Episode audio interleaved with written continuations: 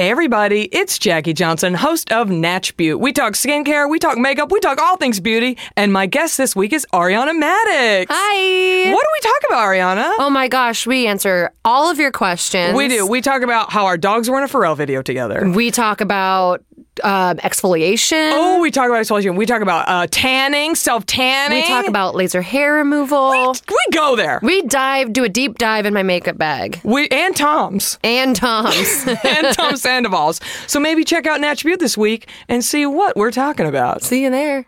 Guys, finding quality denim jeans is tough. And to find a good pair without breaking the bank is just uh, almost impossible. But at Distilled, spelled D S T L D, you get like brand top quality jeans at a price that won't break your bank. And I know I said break the bank, but I like saying break the bank. And I'll say it again break the bank. But just go to distilled.com, D S T L D.com right now and use the promo code Feral and check out and get a 20% discount on your first pair. And these are great jeans. I love them. I wear them all the time. Heck, I sleep in them. Distilled jeans. They're the best jean you're ever going to wear. In fact, I shower in them. Distilled jeans. D-S-T-L-D. They're good quality, super duper denim. And, you know, it's not going to cost you like $200 or $100. Go to distilled.com, D-S-T-L-D.com. Do it. Get some jeans. Look cool.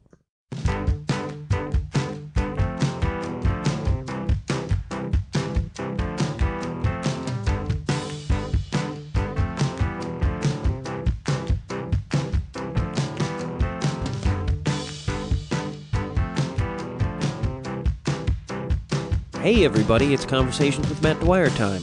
That's me trying a different approach because I always just say, Hi, welcome to Conversations with Matt Dwyer. That music you're hearing there is Les Blanks. Uh, I would like to thank them for letting me use that song. Go to lesblanks.com and buy that song and other songs by the great Les Blanks. But I'm not going to start it that way today. I'm going to start it off with, Hey everybody, it's Conversations with Matt Dwyer. It gives it more of a 1970s FM radio feel. Uh, and I that's uh, I think that's going to be my new approach. I'm wearing a shirt that's only uh, got the bottom button buttoned, so my sweet chest is hanging out. Uh, my hair's feathered, parted down the middle. Maybe I'm smoking a doobie and uh, listening in to some fucking Allman Brothers. Maybe that's who I am today. Speaking of smoking doobies, uh, today my conversation is with William McLaughlin who runs the uh, Impact Rehab Center there in Pasadena. They've had some famous people, some famous drug addicts there, and then some gangbangers there. It's a very interesting place. The conversation is pretty great. The weird thing about this conversation, and I don't know if this, if you haven't listened to the show before, that's pretty much my show is just that. I have conversations with people about what they do and their lives. And the awesome thing about this episode is we started recording it, and uh, the first 20 minutes of the conversation are unbelievable and fascinating and you hear William talking about uh, being homeless his his battle with drugs uh, growing up uh, I actually went into some very in-depth, awesome, uh, really like uh, it was a very personal conversation. And then 20 minutes into the conversation, I realized uh, when I hit the record button, I didn't hit it correctly so it didn't get recorded. so these 20 minutes, the first 20 minutes are they don't exist. And so this episode, the great thing is though, the episode still that we have is really fascinating. William's a really great, interesting guy, and we, uh, but this conversation starts with me realizing I haven't been recording because William suggested that we should just it is what it is and we should accept it and go from there. And we went into some really interesting thing William talks about being uh, you know adopted and and have meeting his real father. It's really interesting. It's one of my favorite ones and I actually probably will interview William again cuz he's really awesome you know way down the road. So enjoy this conversation with the guy who runs the Impact Rehab Center in Pasadena Bye. Thank you. Listen. Woo. Thank you for listening to this conversation with Matt Dwyer and William McLaughlin. I really think that's a great one. If you enjoyed this uh, episode, please tweet about it. Tell your friends. I need, I need, and review it. Go to iTunes and review my show. That's really, really important. You can also, if you want, you can donate to my show. Uh, because I drive all over the place for this thing, and uh, I got to eat lunch, and I got to pay for gas, and I won't lie to you, not a lot of money in the podcast world, and I'm not getting a lot of other work in the uh, in the showbiz department right now. It's tough out there, everybody. You know this, but you know you could uh, make coffee at home instead of shitty Starbucks, and you can give me a couple of the dollars. I don't like asking for money. I'm Irish Catholic. I got a lot of guilt. That's not easy for me to do. But if you don't want to like give me money directly, you could go on the feralaudio.com website there, and you could go shopping through my link on Amazon, and I get that money. I get that money. And go, and by the way, speaking of feralaudio.com, go to the website and uh, check out some of the other shows there. There's some really, really super duper awesome shows. There's Dong Teeny with my friend uh, Stephanie Drury. And uh, there's uh, there's a lot of great shows, not just uh, guys, me talking to uh, weirdo people, but comedy, hoodly doo. There's a lot of hoodly doo there. So thank you, and please, please, please tell everybody about this show if you enjoyed it, and if you didn't enjoy it, shut your flapper and review it on on iTunes anyway. Have some good karma for yourself. Thank you for listening, and I will talk to you very soon.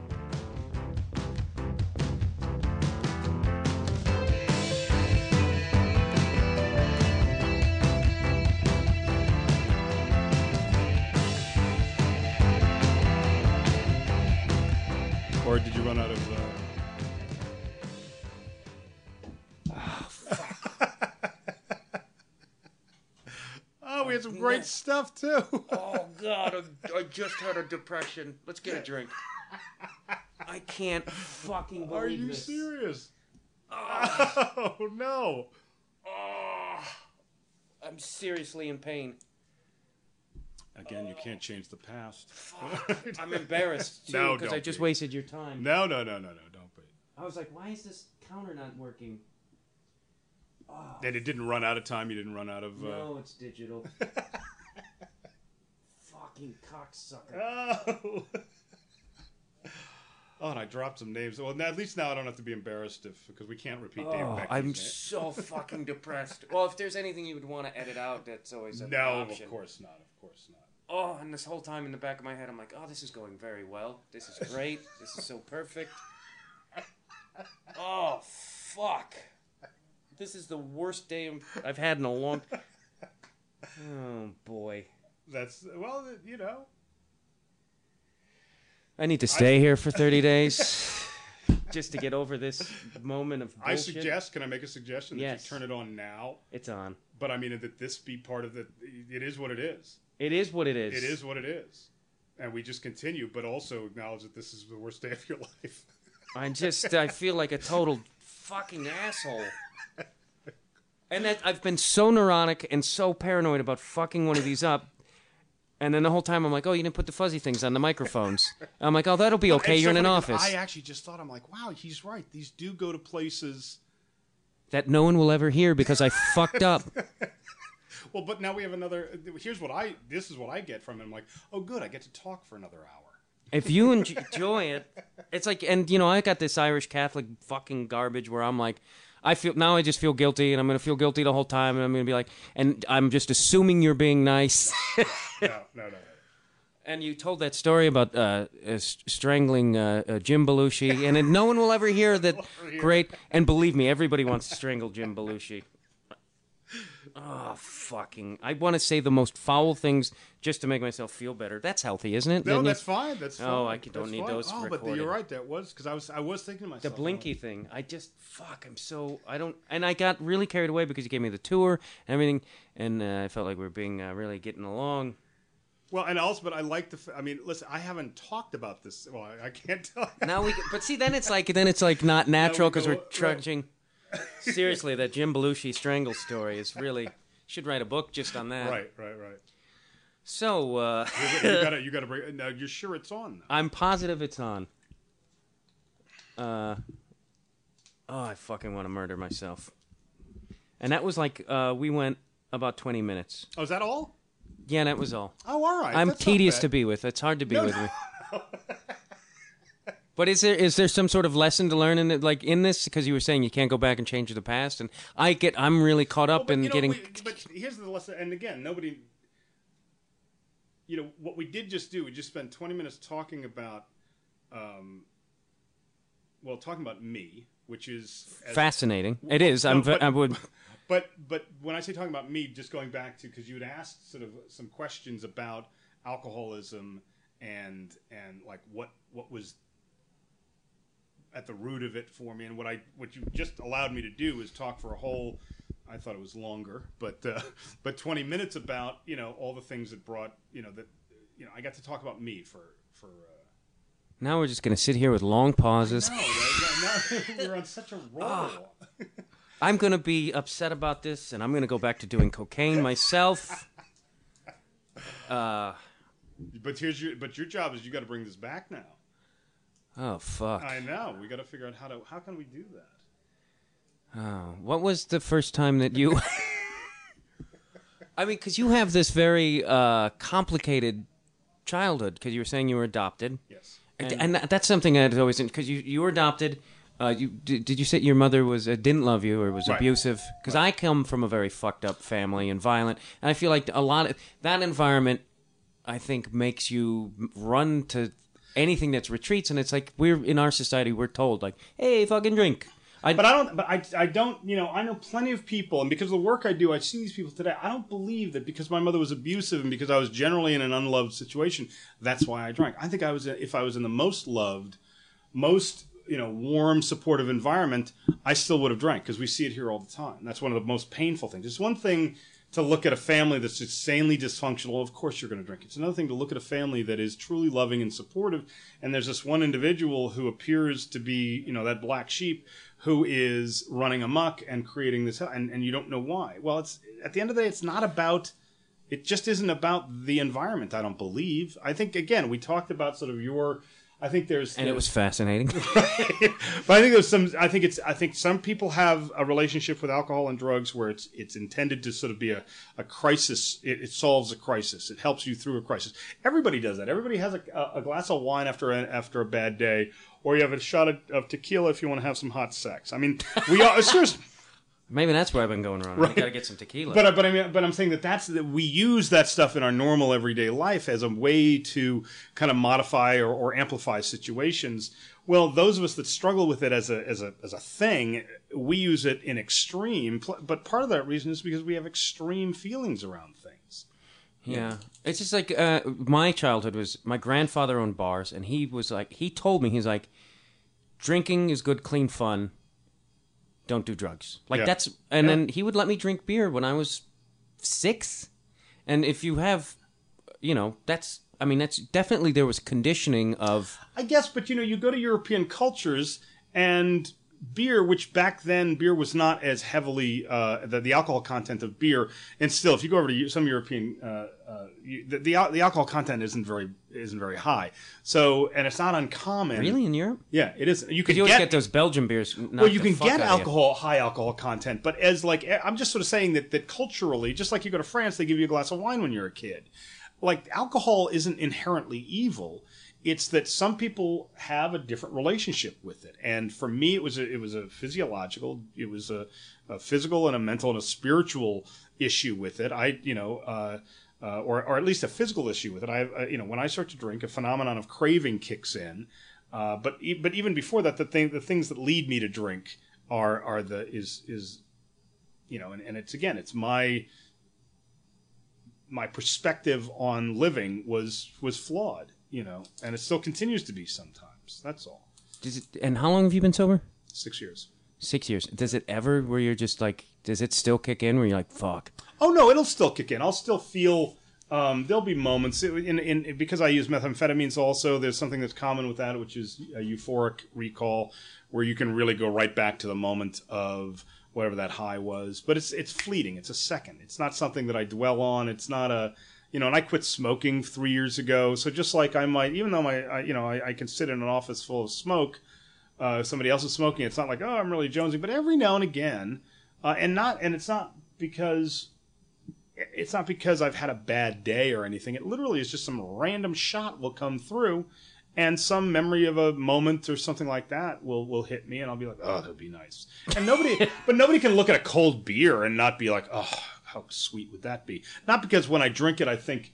You know, you know, uh, because you know, if I just have, a, I can't just have a nice one cold beer. I'll be doing coke off a tranny's ass and you know, a motel. Have- room have you done that? Boulevard. You know, uh, you know, Right. Yeah. But it, but you know, it shouldn't be a surprise that the work I got into was work that not again not inherently supported a a chaotic lifestyle. You and I both know plenty of people that go through the process of of of a career and arrive at a certain point of comfort in a certain place without having to have some you know colossal wreckage. It's not everybody has to have an Andy Dick life. It just isn't you know or my experience. I mean most people don't. It's just it. I think there is. Uh, I, I can speak for myself. My need for self approval for approval. My need for people to like me. My need because again, it, you know, uh, coupled with maybe because again, knowing who my father was and his creative sort. Uh, I probably inherited also the you know I inherited a sense of humor. I inher- inherited a sense of of of uh, what worked and what didn't, what was good, what wasn't bad. But also alongside that was this this other personality you know flaws that I had that you know once and I think other people have that as well. I think a lot of people in our business have that. How, how old were you when you found out who your po- father might possibly be? Four years ago. Oh, four years ago. How did you How did you discover that? I, you know, got myself together enough to, uh, you know, as an adopted kid, you always get that question, don't you want to know who your parents were? And I was like, I always, I answered no, and, and because I was like, I was, I answered a certain indifference or ambivalence about it.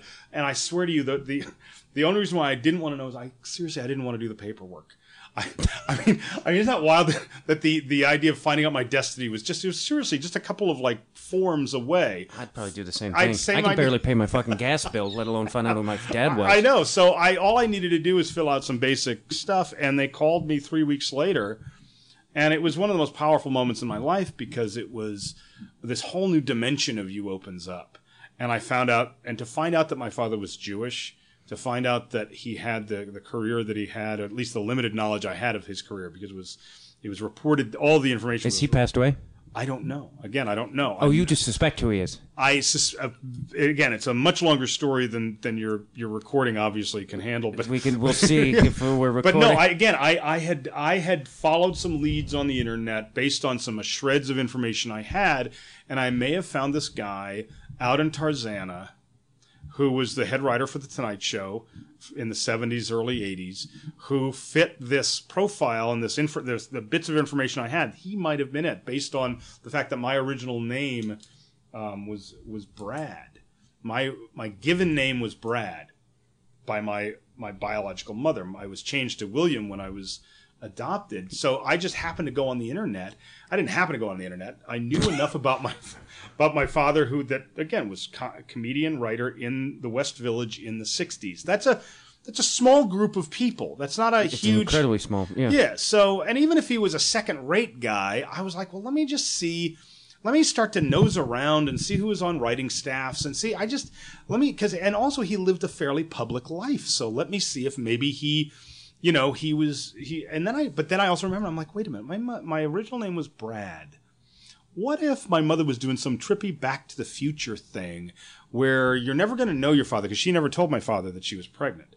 You're never going to know your father but i'm going to give you some extraction of your father's name. So just for the hell of it i punched into the into the into the google. I, I did um, you know brad or bradford comic writer and who pump, pops up but this guy hank bradford Wow. and i did some other That's the first guy that came up. well, I mean, I, yeah, who knows? I don't know if it was, you know, it, I always it want wasn't a magical things Spielberg to happen. movie, for Christ's sake.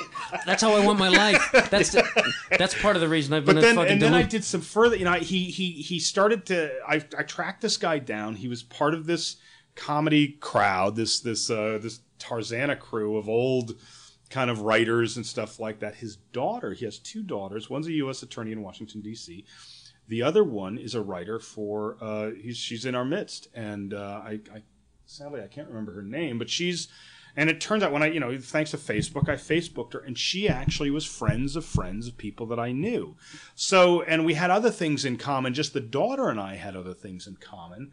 that all of a sudden blew this thing open. Plus, he was, you know, I found out, you know, I just did the research and it came, it boiled down to he, I finally contacted him after a lot of kind of like, oh, do I want to mess with this guy's life? He's 70 something years old. But, you know, I even, I knew not only did, I knew where he lived and I knew what his house looked like because thanks to Google Maps, you can look right.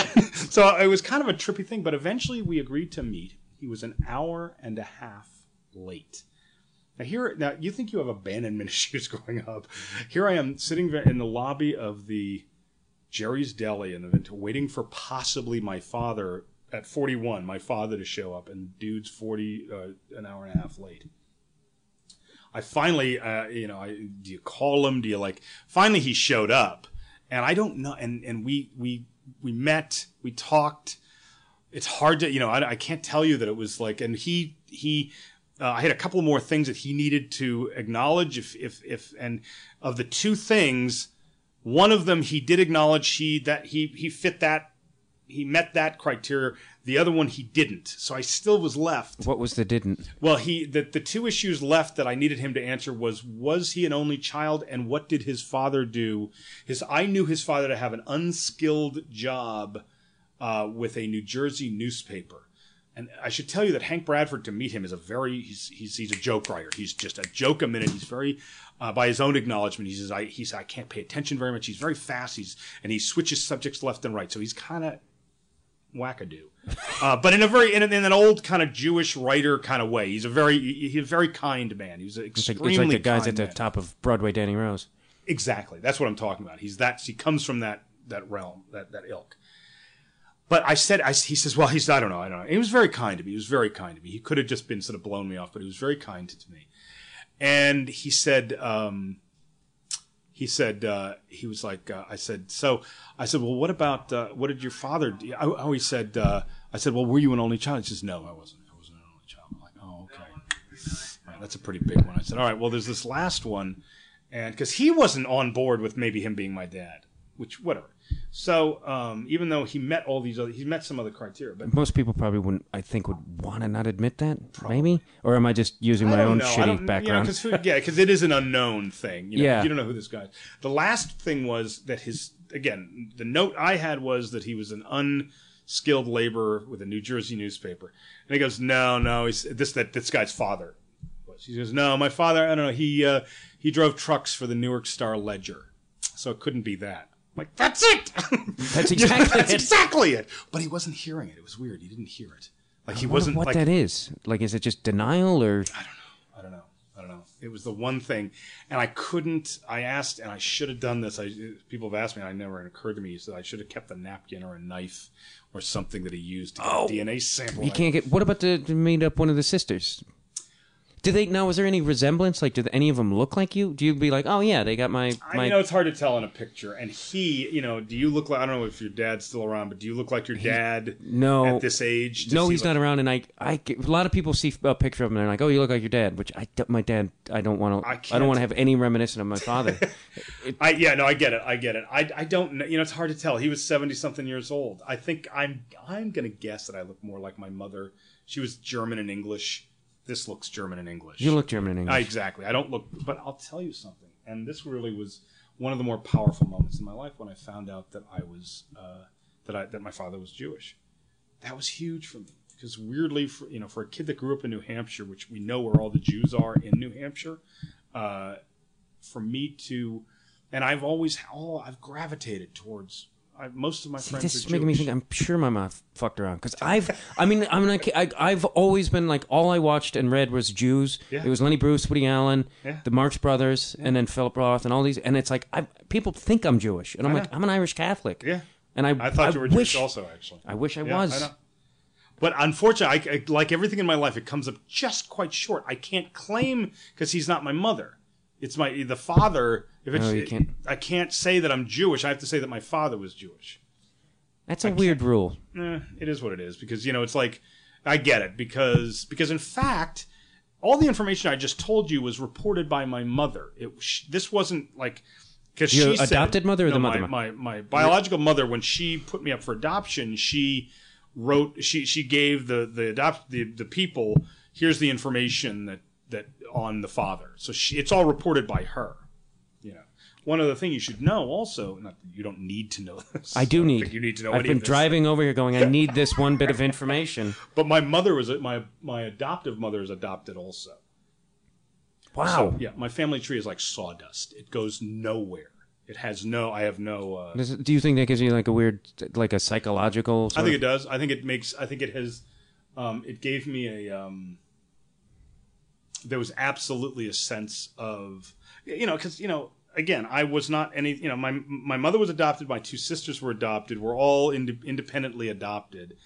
So I so there's no there's no like we I when I think about my family, it was just me and three people that shared a house together, uh, for you know from from when I was a youngster to when I was I left home when I was seventeen. Does that make you psychologically sort of feel, I don't know, ungrounded, like insecure, or because, yeah, there were certain issues in my home. People always say you talk about your dad too much on the show, but it's like my father died when I was twelve. It was Oh, there very you go. violent, Yep, yep. and nothing's ever felt safe. And I have another friend whose father died when she was twelve, and it's like so we have talk about these, and there's just there's never.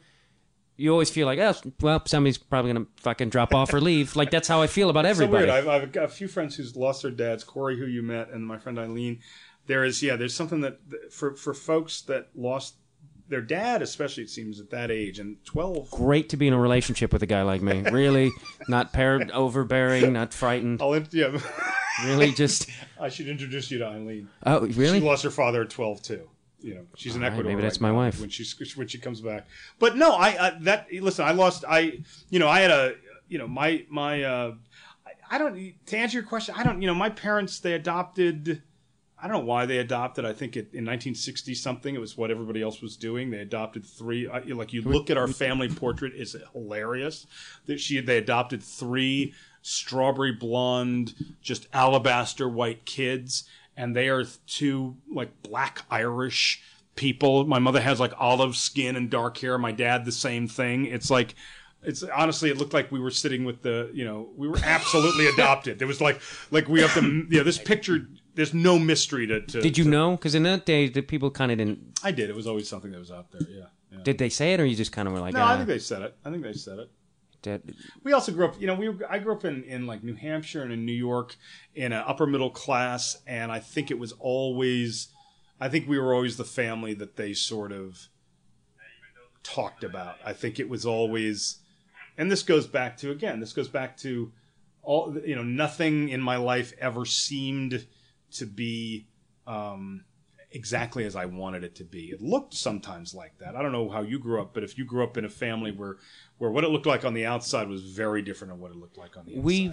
Oh yeah, it's funny because people will say like, "Oh, your dad was such a cool dude." I was like, I was fucking living in terror. Yeah. It was like Yeah. he wasn't cool. He was, was terrifying. Yeah, there was there was there was the the um yeah, because we and we and my grandfather was on my my adopt my, the grandfather who was my mother's my adoptive mother's father was a very very wealthy and uh, he he founded a company that was a big defense contracting company. We lived with that sort of um, that thing, and you know that was something that was all you know you know the the money that came from that kind of gave us a certain life. It doesn't exist today. It stopped existing some time ago. So we went from living this somewhat charmed North Shore, Long Island, Oyster Bay, Glen Cove. Um, you know, every house on the block has a name. You know, it's one of those places. And then going from there, we we moved from there to New Hampshire, where we where we were running a motel at the beach because my father had had a series of heart attacks, couldn't really hold a job. The money from my grandfather had ran out or was running out, and so we needed a business that was that my mother could run. Who she had no, she was a advertising. She worked as a model in advertising, living at the Barbizon when she was younger. But now life is changing. They're divorcing. We're moving up to a house. Uh, this Were basically you living a little- in a motel? we were own it. We owned the, the motel. It was a Oh. seaside. It was like a seaside village. Sounds It kinda was- quaint. It, it, it was actually. It was actually. We lived right on the ocean. It was a seaside, little seaside resort, and we had a we had a, a, a house attached to it. But it was weird to go from living from private schools and traveling all over the world up until eight or nine years old to now we're we're we're cleaning motel rooms you know, which was just sort of odd. It was this very the whole chain. We were living in New Hampshire, which at the time today New Hampshire's really evolved as a as a very wealthy kind of bedroom community to uh, to to Boston and stuff. At the time, it was still it was still called Cow Hampshire. It still was, you know. Uh, uh, it, you know, I, I went to school with kids that smelled like barns, and whose fathers were lobstermen and and uh, stuff like that That's back then. kind of what I.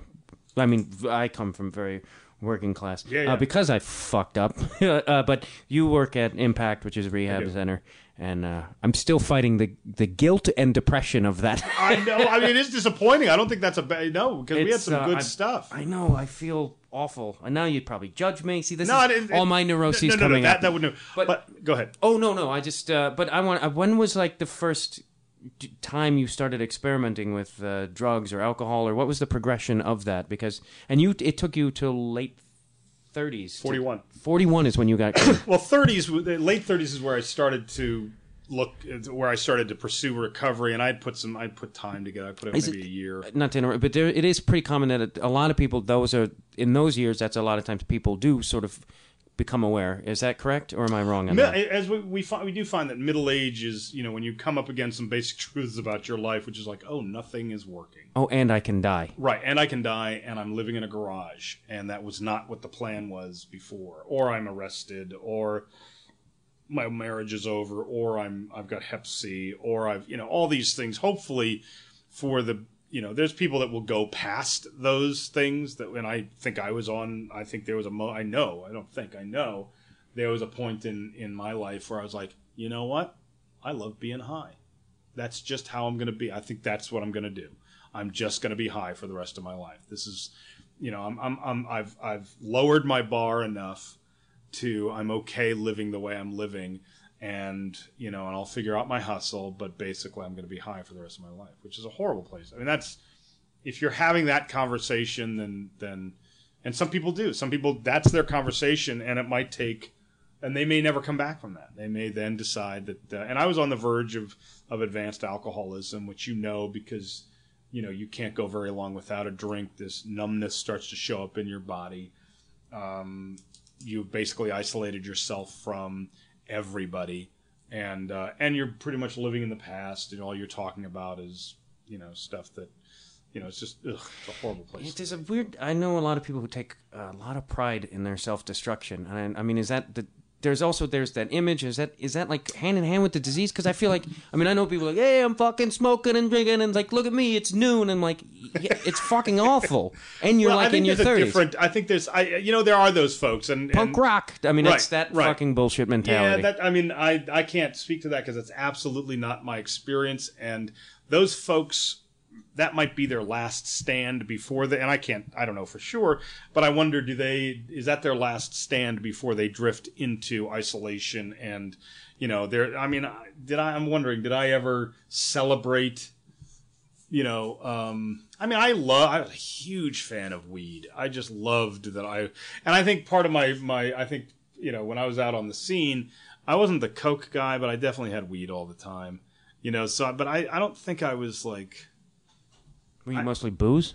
No, I was booze, weed, and coke, and Oh, then and oh, then it got, and then and then I and I actually have it, and I started smoking crack. I remember I and I can tell you the exact day that I smoked started smoking crack because I wrote it down in my apartment on 49th and 9th. I wrote it down on a a- post-it.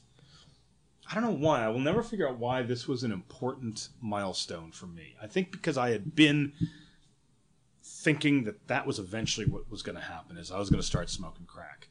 And I was working at Catch Rising Star and I was coming home late one night. I had my drink on because because the fact that I was now working at Catch, having had the career that I had had up until that point, and I had, and not that working at Catch was a bad place, but usually you want to work at Catch before you get the executive producer credit at HBO, and you you you you do some of the other stuff. Oh, you But went, I, you went, it went backwards. I was diminished. I was, you know, I was, and and and God forbid, you know, Rick Newman would ever hear me say this because he, you know, was like a father to me. But, but, but basically, I had moved into the bar. You know, what Catch ultimately was for me was not the esteemed, uh, legendary comedy space.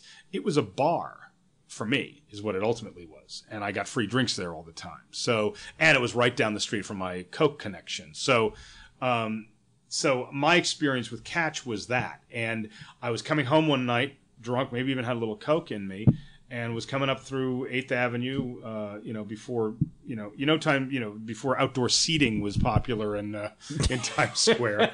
Um, and a dude approached me, and one thing led to the next, and I'm smoking crack and doing other unpleasant things. Guy came up to you and was like, No, it wasn't that some-" simple. I was looking. I mean, I was looking for trouble. Is what I was looking for. I was looking to, you know, whatever my wherever my head was at, it wasn't enough, and I needed to to to turn the volume up to eleven, and I did that. And I remember at the other side of that that morning, I took, and I still have it. I have it in, at home, in- Wow. in, a box. I smoked crack. I think it was it was like June twenty sixth, 1970, 1997 was the first time I smoked. And I said, first time I smoked crack. And I'm like, and I said something pissy about it. I'm like, another proud moment in my life. I mean, the self hatred was just, you know.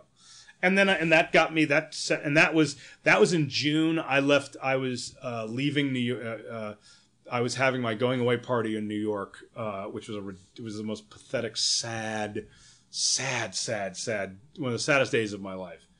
And it was, uh, and everybody was there to see it. They had no ideas. All these, you know, uh, I, I used to throw these big party. I used to, we used to host these big parties at Catch, which again was just another reason to. And it was all the UCB. It was a whole crowd. You know, the whole world that was. we met because I was in. Oh no, no, no, I wasn't there yet. No, no, but I it used to was go Catch to New York. a lot- Oh well, you know, but because you said UCB, I used to go around there a lot. and Yeah, yeah. around well, that we had time. Amy, all those, and Zach, all those guys were all. This was they were all getting started, and I was all, and I was just, but I was drunk the whole time and high the whole time, and I was, you know, and I had a, I, I literally was living at the club, thinking that nobody knew this, but those that cared knew, um, but were too classy to say anything. I had my dog with me, but I was moving to New Hampshire like the next day, so we had a big going away party. The sad part was, like, the party ended for the most part. Me and Jim Biederman did coke until who knows when. Um, but after they all left, I it wasn't like okay, now I'm going to go home and wait for my friend to go pick me up. I'm like, well, here I am. just kept going. this is where I live. It wasn't a matter Oh, of keeping oh, right, going. right. It was just Oh. like I had nowhere to go. I was, I mean, I was essentially homeless for the last six months of my time in New York. But again, nobody knew because it's all about keeping up appearances. And it was, I remember one time I, I, because I had to leave Catch. Um, I had to leave Catch uh, at a certain hour because the cleaning crew came in. But also on the weekends, oh, that's right. So I went. Me and I took my dog up to Central Park, and I slept in the park. And I woke up in the middle of a football game that was being played around me, and the you know it's just like a flag football game. But I and I'm kind of waking up, and I'm just trying to like chill with my dog and be asleep. And it's like eleven o'clock in the morning, but I had been up all night because you can't. I mean, I could doing you know just doing shitty things. And but I'm and I'm kind of with you know, and I'm hanging out, but I hear voices playing ball, and they sound really familiar. And as it happened, I had wherever I had crashed was exactly where some local comedy club, you know, certain comics and people, you know, met on a, you know, the healthy ones met on a Saturday morning to play flag football. And here, drunky was had passed out. And I, you know, if you can understand, you know, for a guy who was desperately trying to keep people unaware of how dark it had gotten, this was how do I explain this? I just woke up in some random area of Central Park, you know, after having, you know, just shot out. And then, you know, every comic that is always looking to be booked with me or whatever is now playing. Uh, oh, it's just horrible. Just the demoralization of it all was just. Did you like make a joke out of it? Nah, I I mean, snuck away. They didn't even know. I don't. I think I got out. I think they never really noticed me per se. Again, my and also given the size of my ego and who I thought I was, they could. They probably could have fucking cared less. Again, what we talked about before is just I had a certain perspective on who I was and my importance to all of this. The fact was, I was I did some stuff there. I did some stuff that maybe I personally am proud of. But at the end of the day, my in my my in whatever I whoever I thought I was wasn't who that Yeah, there's always for me it was always there's like a two there's always this I'm fucking great and I'm a genius and then there was always the part of me that's like you're a piece of shit and Yeah. like I don't know if you had that like but because Well, that's what fueled me. That's who. Again, I thought I was. I thought I was. Uh, you know, while I was in all this, on one hand, I mean, it's that it's that yin and the yang. It's like I am. I'm a. ma- You know, I think I'm the the best piece of shit in the world out there. I'm not a. Uh, you know, I struggle with enormous ego and a low self esteem. And that's on a good day that I balance those two things, and I try with some of the tools and skill and and you know and the spiritual programs that we have here and all that stuff. Uh, but left untreated, you know, where I was back in the day, I was just it was a ego run wild who who I thought I was king shit, but it, but way deep down inside, I was terrified everybody would find out that I'm sleeping in my fucking office Yeah. and bringing street hustlers in there to do dope on the stage at Catch. I had this whole thing. I loved. I would because you know after everybody left at one or two, and then after this after the cleaning crew left at three or four, I still had a few hours to go back and sleep. But I didn't sleep. I I brought nastiness with me, and because the party wasn't over, you don't you're not out all night and just okay now it's time to go home to my homeless office. It's like your life is also so miserable at that point. The best thing you can do is stay loaded because you don't want to face when I when I wasn't loaded, I was a homeless uh, loser who lived out of my office who had foot fungus because I you know I barely I barely sh- or or when I would stay at my friends, you know Dave Jeskow or No. these are just you know I would stay at different people's homes. You know, again, since it's New York, there's not a lot of guests. You know, it's not like L.A. where you can crash in a guest room or a or a garage or a basement or a sun Yeah. porch. In New York, you're in person people's homes. Didn't they, didn't you ever think that maybe these street hustler guys would rob you or like I don't know much about I was probably robbing hustling. them. You know, I mean, none of us were acting good. You know, none of us were. You know, we're all shitty at that point. You know, there's no honor among thieves when you're. You know, none of I. You know, Yeah. the, I was hustling just like them. There was no. There's no nothing good. You know, because mind you, the behavior continued out here in L.A. in between moments of recovery. Uh, I was, you know, I would default back. I would relapse back into crack smoking and stuff like that. So I, I was, you know, Before you came to Impact, like were you trying AA and were you yeah, yeah, I trying was doing all I was doing all that, but I, as I said, when I moved down here from San Francisco, and Dave, this guy David Waterman, and and uh, uh, uh, Margaret Cho, and a few others who were who were clean and sober, they introduced me as, and I'll forever be grateful for that to a whole community of people that were clean and sober, and we had all been partying over the years back in, you know, New York and Boston and stuff, so it was it was part of my journey was to begin to look into all this and start to incorporate some of this stuff in my life. But i still had some i still had i still had to knock down my ego some more. I still had to hit another bottom or two. I still had to Yeah, Greg Barrett was telling me how he would just Greg, yeah, he was yeah. He would say we'd go do open mics and he was like I was treating it like I just played at the Palladium and would party for three days and he was like it was an open mic. Yeah, no, I, He- it was the same thing. I, I, I, uh,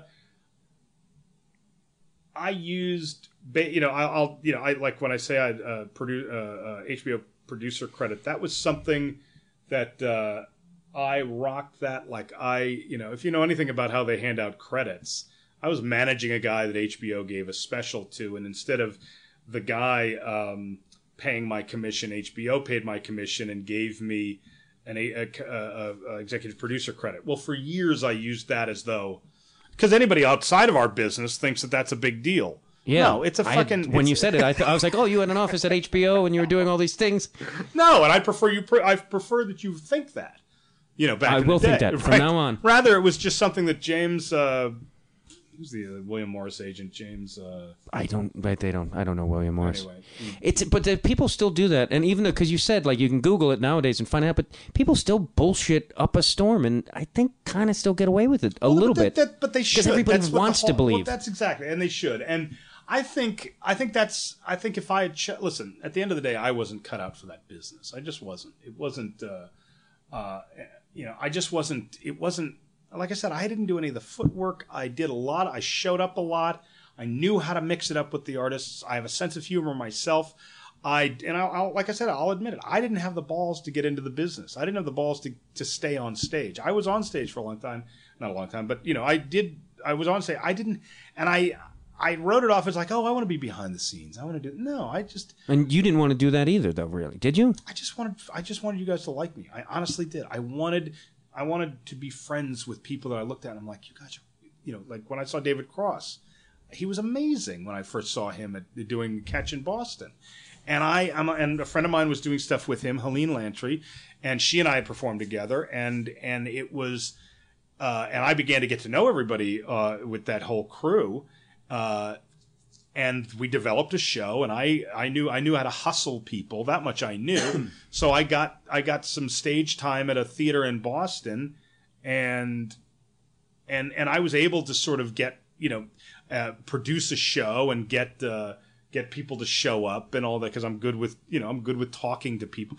You know it, it was all it was me just wanting people to hang out with people that I really respected and really liked Yeah, I think that's what it was. I mean, I started hanging around Second City when I was a teenager, and I think I was looking for community and family and wanted to be accepted. It was performing was almost secondhand. Yeah. And I still kind of to this day, performing is just like there's that like blah. Like I, I quit every year. I'm just like blah. It's all like it's it's all and the business is fucking awful. Like it's really hard to stay in there and be like eh, stay healthy in the brain. I and I somehow and you're right. I think the well, and I don't, but I don't think it's it doesn't help me to um like the business is what it is, and I had to look at how I related to the business, and if I was and it, again we talked about this, how I talk about it today. The perspective that I have today is very different than the perspective I had before. When everything fell apart on me in New York, it was it really was my Vietnam. It took me years of of just dark, just oh, just like I said, I you know that song, you know, if you can make it here, you can make it anywhere. And I was like, oh, I didn't make it there, and I suck. And I and it's like, no. First of all, that's a chapter in your life. And first of all, and second of all, get, I had to get real with what what that whole experience really was. And this is just for me. It was very, for me. It was very compartmentalized. I may be different from you because I don't do that anymore. I went on to then become. I worked in construction for a while. I worked in the porn industry for a while. I was. Uh, I, I you Were you an executive producer at Vivid? no, but I was. I was. Uh. I worked in the adult entertainment industry. I managed Ron. Uh, Ron. Uh, Jeremy? Jeremy. I, I, I, I ran this the the media. The I was the vice president of media and marketing relations for like the biggest adult company in the business for like six. do- did you enjoy the worst that- job of my life? I would. I don't. I don't. I know some people who kind of do porn, and it's like to me. Uh, maybe I'm just. It seems like I would. I don't even feel comfortable watching porn half the time. I've always been a fan of it, but it wasn't. it- but it wasn't. I they- Posters on the wall, I happened to be. I when I first came to LA, I got a I got a small job. I was in early recovery. I got a small job working for a fashion PR agency because I'd been doing PR in New York also, and I happened to be working with Dean Martin's granddaughter, who's classiest lady I've ever hung out she was about my age. She was, and she actually was about to marry a agent from CAA. And she had a best friend who was a general manager of a um, of this company called Metro Global Media, which was this um, massive adult entertainment company, heterosexual porn, straight porn. And they, uh, but they were getting beat up in the marketplace by Vivid, which is a much smaller company. Um, but Vivid had had established themselves through the Vivid Girls and a few other things. They got on Howard Stern, and they presented a much bigger company and sold a lot more product than this company did. And again, this is right on the eve of internet porn changing everything. But they, uh, Metro Global Media had had been operating. And they had a number of of labels, Calvista. I forget what they. I own all of these companies. Yeah. But product. But know, the fact was that, but, but they needed somebody who had been working in the mainstream to come in and help them sort of do you know you know become more visible in the mainstream.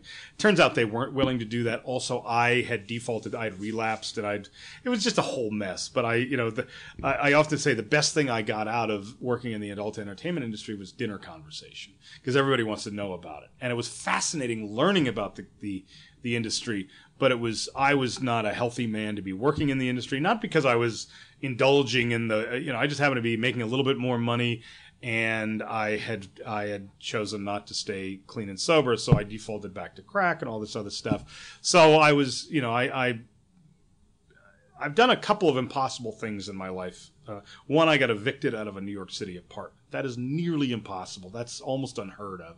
Second, I got fired from a porn company for drug use, which you know you'd think you'd think that that would be a, a, a you know, and I was escorted out of the company by by. Uh, um, and this is a big, you know, Metro Global Media at the time was a, you know, I, I you know, it was a, a hundred million dollar a year company, and it was you, you walked the corporate offices looked like we sold soap. It didn't look like we sold gangbangs, you know. what, what did they fire you for? Just for I was just a mess. I was just not. They didn't like me. I didn't like them. I didn't like. I wasn't doing my job. you know, whatever my job ultimately was, which was to be a minder for Ron Jeremy, which was worth it. That was worth the, the you know, that was a, a, a fascinating thing to watch, but it was also to to oversee, you know, media that that you know, I I would, you know, we'd have these big what we called event things like gangbangs and things like that. My job was to assemble the media to come and and report on some, you know, Was it like an actual gangbang, or is that? yeah, a, no, it was an actual. yeah. And the media would come and there'd just be a Well, media being you know Hustler, Penthouse, whatever the, and I over. We were just starting our online stuff, so I'd started. I'd started working, you know, promoting all of that. It was a ridiculous job, though. It was just. It's only in L- L.A. It was, yeah, yeah. But was, how do you go from you go from executive producing HBO, uh, com- it- it, uh, Catch a Rising Star to how did you end up in what you're doing now though? Because that's a very, I mean, it's a right. pretty Well, first of all. I had to. I had to really fully develop a crack cocaine problem and a methamphetamine problem, so I had to come to. The you were point- willing to do anything to get this job, is what that is. Well, uh, what it was is I came in here as a client, and I came in here shot out. I was 41 years old, and again, just shot out. Just, just at. Uh, I, I had just nothing. Did your on. friends say you got to go to this place, or did you just like, I, okay, I've had enough? Because clearly AA and other sort of forms did not. Well, I, and, and take for you? Mind you, I, AA is still a part of my life today. Very much. A part You still go to. AA? Oh, Okay, absolutely. okay. It's, it's what I do today to to, to maintain my recovery. But, um, but no, I had uh, what it was. I came up with this brilliant idea. I started getting loaded again, and I came up with. I lived in Echo Park. I shared a house with a couple fellows, and I came up with this brilliant idea that and nothing. I you know I was half-assed working doing construction. The the, the that market was beginning to dry up because the housing bust and all that. How did you uh, just to get in? How did you feel doing construction? Because if I ended up doing construction, I'd fucking. No, I loved It's the it. oh, you I did. Absolutely loved it. Really? Ab- yeah, because I was. It's the last thing on earth I No, want first to of all, you get real healthy. You get That I real wouldn't mind. strong. Um, I, I, you know, and you do it in the city, it's a whole different game because you're kind of cool doing it. And again, I maintained all my friendships and all my relationships, so I loved going to Hollywood because I like you. I mean, I've got friends that are very, very successful that are doing really, really well, and we still have a marvelous relationship. And they, sadly, they watched me fuck my life up quite a bit, and they, they're, they're, they're dear, dear friends who you know, at times I, you know, I, I benefited from their generosity, and other times I benefited from them going, you know what, you're on your own on this one. Um, uh, but they, uh, but you know, it, it's weird when I say I did, construction and I did do construction. This was, but I was with like a hip building crew. We did Flea's house. We rebuilt most of Sunset Junction. We were the, I mean, I don't have tattoos, but we were the tattooed. we were like this hot group of guys. You know, it was fucking Hollywood. So it was like, you know, and the guy next Yeah, to me the guy next to me had a music career that if it wasn't for Cobain dying, they'd be huge today. You know, we did, you know, it, it was all. Who was that guy? Uh, a guy named Timbo. He, uh, they had a band from New Orleans, and the night that they were, and this is a true story, the night that they were going to drop on Buzzbin. Do you remember Buzzbin? Remember? Yeah, yeah, And, it was, MTV. and Buzzbin was like TRL today. If you, Oh, if Jesus. you pop on Buzzbin, I- your your career's Right. made. That night, Cobain died and changed everything. Real selfish of him. But I mean, it's uh those were the stories with the people I worked with that I thought that was hilarious, and I was just another one of those fellows that that that could have had an almost almost had, and I was still talking in those terms. Well, I used to do this, and I'm you know I'm funny and I'm presentable and all that shit. So none of this, and I can tell a good I can tell a good lie, or I can I can tell a good twist of a story. So so we were all. You know, so and but but but you know you know, and it was also you work in that world, you get fast cash. You know, you can make money real quick, especially when everybody's taking equity loans. And and I bought a truck and I bought a cowboy hat and I you know and I was you know I was a big homo too, so I was hot as hell. I was like this big brawny, you know, tough guy that was working construction, driving a truck and all that. It was it was a role. It was just another kind of role I was playing, but and it was kind of cute to my friends because I wasn't doing what they were doing. I wasn't yammering on about the same, you know, about this deal or that writer's job or this. I was talking about whatever my life was, you know. But that eventually went south too because I, you know, my again my drug use, my drinking overtook all of that, and it eventually, I made the decision. I was like, I'm going to drive back to uh, New York. That's where that's where life is going to get better. So I'm going to load up my. At the time, I'd gotten rid of my truck, got a totally dope Cadillac STS, which was just a, a ridiculous car for me to own, but it was so like like Like a brand new one or like no, a it was classic? like a used one. It was uh, it was just a it wasn't a class. It was just it looked like such it was such a dope fiend's car. It was just like such a. It was like you know, it kind of looked cool, but it was it was like if you really knew this, if you if you knew who was driving it, why he was driving it, and the fact that occasionally he slept in it, you know, you knew that was like, oh, that's just sad, you know. But anyway, but I had this car, and I was gonna, I just, and it was a, you know, I had like it had like a 150,000 miles on it. This car was wasn't gonna make it to Vegas, let alone New York. But I came up with this brilliant idea that I was gonna do that, and I ended up getting out of my house that I had in Echo Park with friends, you know, saying, okay, I'm I'm gonna go stay at this friend's house to save on rent to go to New York. And I got to that person's house and I never left because I just started I, whatever little bit of shred of money I had saved just started to go into to, to my habit, and then I was just stuck at her house with no plan whatsoever. And no So- money- were you- and no money, no plan, and by this time I had a, you know my a depression had really descended on me, and if there was any shot at doing anything, I, I was backed into a corner. So I can't say that I came into treatment uh, because I knew I needed it or I had friends that I came into treatment because I had nothing else going on, which is probably the best way to come. Ki- Like in a sense that I could go sleep at this place Yeah. in a way. Well, is that either I'm going to just because and I was on a wait list here for three months. Is it? It's is it?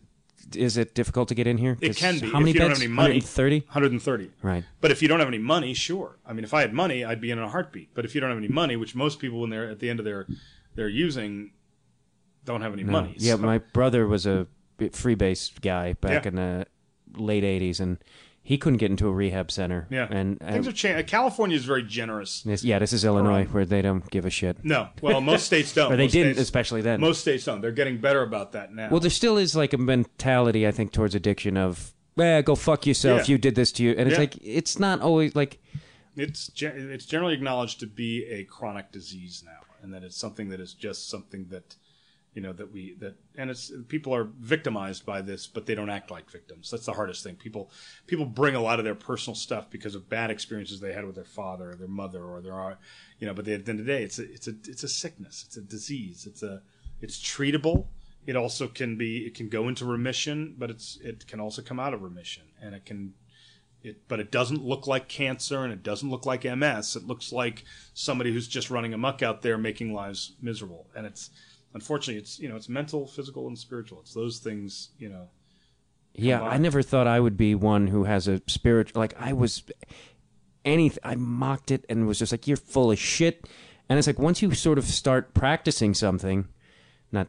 I wasn't going to be specific about it. I don't know why, but it's like you start. I've I was been thinking a lot, like because I've been I've been practicing Buddhism for a, a year now almost, and I feel a insanely huge difference in my overall way of thinking that I would have never thought was possible. And the things that I want to participate in that I once or or the thing, you know, like any drugs now it's like it really doesn't everything seems like a hindrance like it to keep me off of what I should be doing if that makes sense. No, it makes perfect sense, and and a lot of the principles of a twelve step program all around Buddhism, and they they take a lot of that, which is accept what's going on. Let go of the past. You know, you are where you are. You're exactly where you're at. really hard. I mean, letting It's go of the past difficult. is really No, it's one of the more difficult things to Well, it's extremely difficult because we're because that's who we are. I think those of us that I mean, again, we the, the the alcohol and the drugs were simply a solution to my problem. My problem was I saw life entirely different than most other people. I saw life um, again as I had a huge ego, low self esteem, and again, this is such an old story. It's uh, it's like I I've, I almost feel weird because I, I you you know there's so many of us out there that talk about this. Um, and my story is nothing. It's you know, I, there's some interesting points. In, the my self destruction is uh, was was um, or or destruction of self was uh, is no different than it's. In fact, I you know, there's people that have taken this, you know, places I I hopefully will never will never go. I came out of my my my stuff relatively intact mentally and physically. You know, I, I don't have Hep C. I don't have any uh, uh, any of the, the How do you, I mean, do you feel like because I've done some incredibly stupid things in my life, and uh, I'll say it publicly. I've done a lot of uh, unprotected sex. yeah yeah yeah. and I'm sort of like, I, I, I'm like, my dick should look like it got beat up No, by listen, Joe Pesci. I come out of, and I'm a gay guy that came out of the '80s, and I'll tell you, on one hand, I um, I benefited from AIDS education that happened when when when we were all coming of age in the in the mid '80s, when everybody was dying of AIDS. But also as a young gay guy coming out, you couldn't turn around without somebody throwing a condom at you. So I benefited for many years from that bit of education. I will always, Right. you know, I, I the power of that kept me, I believe, um, um, free of HIV. Now that now come the '90s, and a lot of us talk about this. Uh, we all f- started to forget the rules, and we started to get a little more lax in our in our Because AIDS doesn't exist anymore, right? well, now it's No, well, ki- I was being- I was kidding. Well, but it's it's now it's a it's much like- it looks a little bit different today because it is much more manageable medically and things like that. I mean, yeah, because back in the late, I mean, '90s and whatnot, I knew, you know, several people who, had, and it's like now I thankfully don't know anybody. Well, they're either dead or they have they and they may they may be in your life, but their their their symptoms aren't as obvious as they used to be. There's uh, again, there's now it's down to one or two pills that you take that manage this this this whole thing, and this is the result of a, a huge amount of money that went into research and and uh, and and and you know looking for a cure or at least a more manageable way to to, to uh, handle it. But you know, bear in mind also, it wasn't just that that it was um, that it was a disease that killed you, and that's why um, you know it was also it was also there was cultural there was all sorts of things around HIV and AIDS back then that was um, that that terrified people. Um, it wasn't simply just uh, and one of the things one of the my earliest work that I did was with a group called Funny Gay Males, which were these three gay stand-up comics that uh, I began managing, and they were down in New York. They'd work at the Duplex, and there were three. It was a show. It was a. Uh, it was like the Kings of Comedy before, you know, and yes, the jokes there, the Queens of Comedy, but it was. I'll say it, but but this was taking that. I mean, that these guys were sort of, and I bring that up because one of my earliest memories is managing them was we would. This is back in the day where every because we went on tour. These guys turn. These guys uh, hit their stride as an act. Um, and Bob Smith, I don't know if you know Bob. Bob, don't. most notable for being the first openly gay stand-up on um, uh, on uh, Jay Leno's show on on the Tonight Show. Um, and then and then Bob has gone on to be a, he wrote for Mad TV and he's written a, a few books now and he's he's very Was, successful. was he a head writer? He may have been. He's tall, somewhat stoic fellow. Um, No. Okay. he, he today he sadly he struggles with ALS today. He's uh, he's got that. He lives in New York now, but is also a very accomplished uh, author today. But anyway, but he and Jaffe and um, and Danny, uh, we would we went on tour. We actually these guys kind of blew up. These guys did very well. They were the first of their you know this whole idea of, of openly gay stand-ups on stage. This is when the stand-up comedy world was was really thriving, but all the voices weren't all be heard. So these guys and these guys were accomplished stand-ups also. They weren't just snap queens. These guys were as devoted and dedicated to their material as anybody was, if not doubly so. And so we got the the Montreal Just for Laughs festival. We went, we toured. We were playing rooms of twenty five hundred people, five thousand people, going into major music, you know, major halls in each city. But every in every hall, we had the first five rows were were um, reserved for PWA, people with AIDS. And what I, I later looked back on this period, and I realized I'm like, oh, you know what? We played a very, or they did. I was I was just there as their, you know, to You were a part of it. Played a really important role. The gay community needed to laugh. We had been through so much of people dying, and we were still in the thick of it. But but the force of laughter that would come, especially when we went into more um, less urban areas. I remember when we were in Pittsburgh. One of my most I'm thinking of this particular show when I talk about this was in Pittsburgh. And uh, what we learned when we would do these shows in smaller cities or towns is that men and women would drive from for hours to come because you know again it was before the internet. It was before people Right. were really as connected as they are today. Before they would just come for they would drive for hours to be um, uh, to see the show, and the force of laughter was it wasn't just that they were laughing at the jokes, wh- which were hella funny, but but they were there was something else going on Such a there. Some some some what do they call it when you're uh, Cathartic. Cathartic. Yeah. Yeah. Nice. It's rare I that I do that. I forget to turn things on. Right. I'm gonna be upset about that forever. No, but okay, so you go through the program here, and then how does that evolve into you going from all this, these things that you've done? Well, here's what happens. So, so I go through the program. I go through the, the, the this this thing that hopefully, if you do it well here, um, because there's an there, you know there's, there's a program you're coming into here. There's a there's treatment that you get here, and then you go through that, and then you're asked, and we everybody here, uh, if you want to stay and pers- and what we call an internship. Which is really just you extending your treatment. And because I still had nothing going on out there, and I had been, now I was at 41 years of age, and I still was in this place where I'm like, I don't know what the hell's going on. All I know is that when I'm here, I'm not getting loaded. And that there have been some basic foundational changes in my life that I need to continue to work on. I, I had that presence of mind. Like that was coming, I was coming to in that sense. And it was done in subtle ways. It wasn't because I like knew this was happening. It was just that I was just doing the everyday bullshit that we ask people to do here. And it was just, I was just, I was cleaning my room. I was washing dishes. I was listening to people talk in group. I was paying attention to other. I was just somehow I was engaged, even though I didn't necessarily feel it. But somehow there was some subtle things happening. And then I stuck around longer, and I was putting and and the internship here is quite literally when I and going back to what I had said before, where I hadn't, you know, one of the things I was proud of is I didn't do any, in, I didn't do an internship, I didn't do an, I was no writer's assistant or or agent's assistant. I didn't. Well, basically, I was a grunt around here for nearly a year and a half. I was 16, 17, 18, 19 hours a day working my ass off to do nothing other than just the most basic of stuff for people here. I was there was nothing there was nothing, you know, shiny about what I was doing. I was driving people, I was cleaning up shit. I was just Were you still living here? yeah, I was still living here. I lived here for 18 months.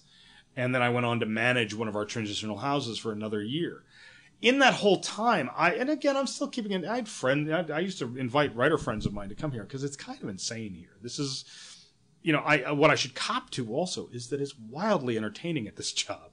If you have a sense of the absurd and a sense of humor and a sense of of just you know of how we tend to look at things, this is the place to be because people are at their worst and they're at their best here, and we get people. And because of our proximity to Hollywood, we get names and faces here. But that's the least interesting. The most interesting.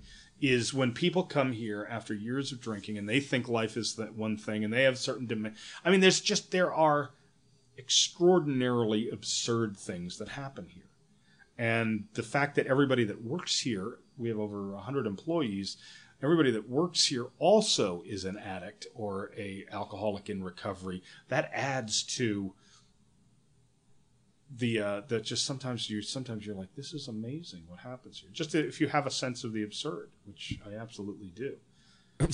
I do, and it's that's one I used to invite. Still, sometimes I'll invite friends to come by. It's because I used to have another job before I do what I do now. I worked over in clinical, and I had this job. We call it the senior counselor, and the senior counselor is basically the one that runs this whole operation from like an air traffic controller's perspective. He or she is the one that is because we have people are being have to be moved around all the time. There's just stuff that always is going on here. We have 130 souls that we're taking care of. Plus, they got to go to probation. They got to go to health. They got this. They got that. There's all sorts of things there, and there's management issues with with clients because people are not on their best behavior when you take away their drugs and alcohol. So there's all sorts of things always uh, uh, jumping off here, and there are certain there's there's you know you've seen you you took a tour around you saw some of the the you know the tattooed faces on one hand then we've got some youngsters from La Cañada that don't know that think they're dope fiends and they might be but they're not the kind of hardened guys you know there's all this stuff and That must be a, are- yeah, the cultural clash. It, it must be. But it, it finds its balance because at the end of the day we're, we're addicts and we share some common stuff. There are yes there's the outside stuff that sometimes people can latch onto going well i'm not like him. I'm like you kind of are. You know you kind of are. You smoke crack just like that guy. You might do it in a you know a $3000 uh, a day suite at the peninsula but and but at the end of the day you kind of went to the same jail he did because you got arrested for this and we have to have those conversations with people and we're not afraid to. That's kind of we have a no nonsense approach that again uh, given that some you know there's people that you read that la weekly thing they there's a fetishizing about what we do here because we do it um, in a very no- we're not a Malibu hug it out kind of place. We're a bunch of addicts who've been through this program, who know how hard it is, but we also know you're bullshit because we're capable of the same thing. So we're going to talk to you in a very direct way about really what's going on, and a lot of people aren't prepared for that yet. Are there a lot of clinics that are? Or I guess clinic is not the right word. Treatment centers? Tr- treatment center that is uh, is not like it's just doctors who don't know who haven't been through it. they there's, know a, under different approaches. Well, yes, there's a lot of places that are run by. Um, I mean, I think I would rather be participate in something like you said, people who've been through it who know what the fuck I'm going through. Well, you say that, but but think about it from a from a terrified person who's coming in, who's contemplating the idea that they're leaving, they're letting go of the one thing that helps them make sense of the world, which is their drugs and alcohol, at least in their their Right. skewed mind.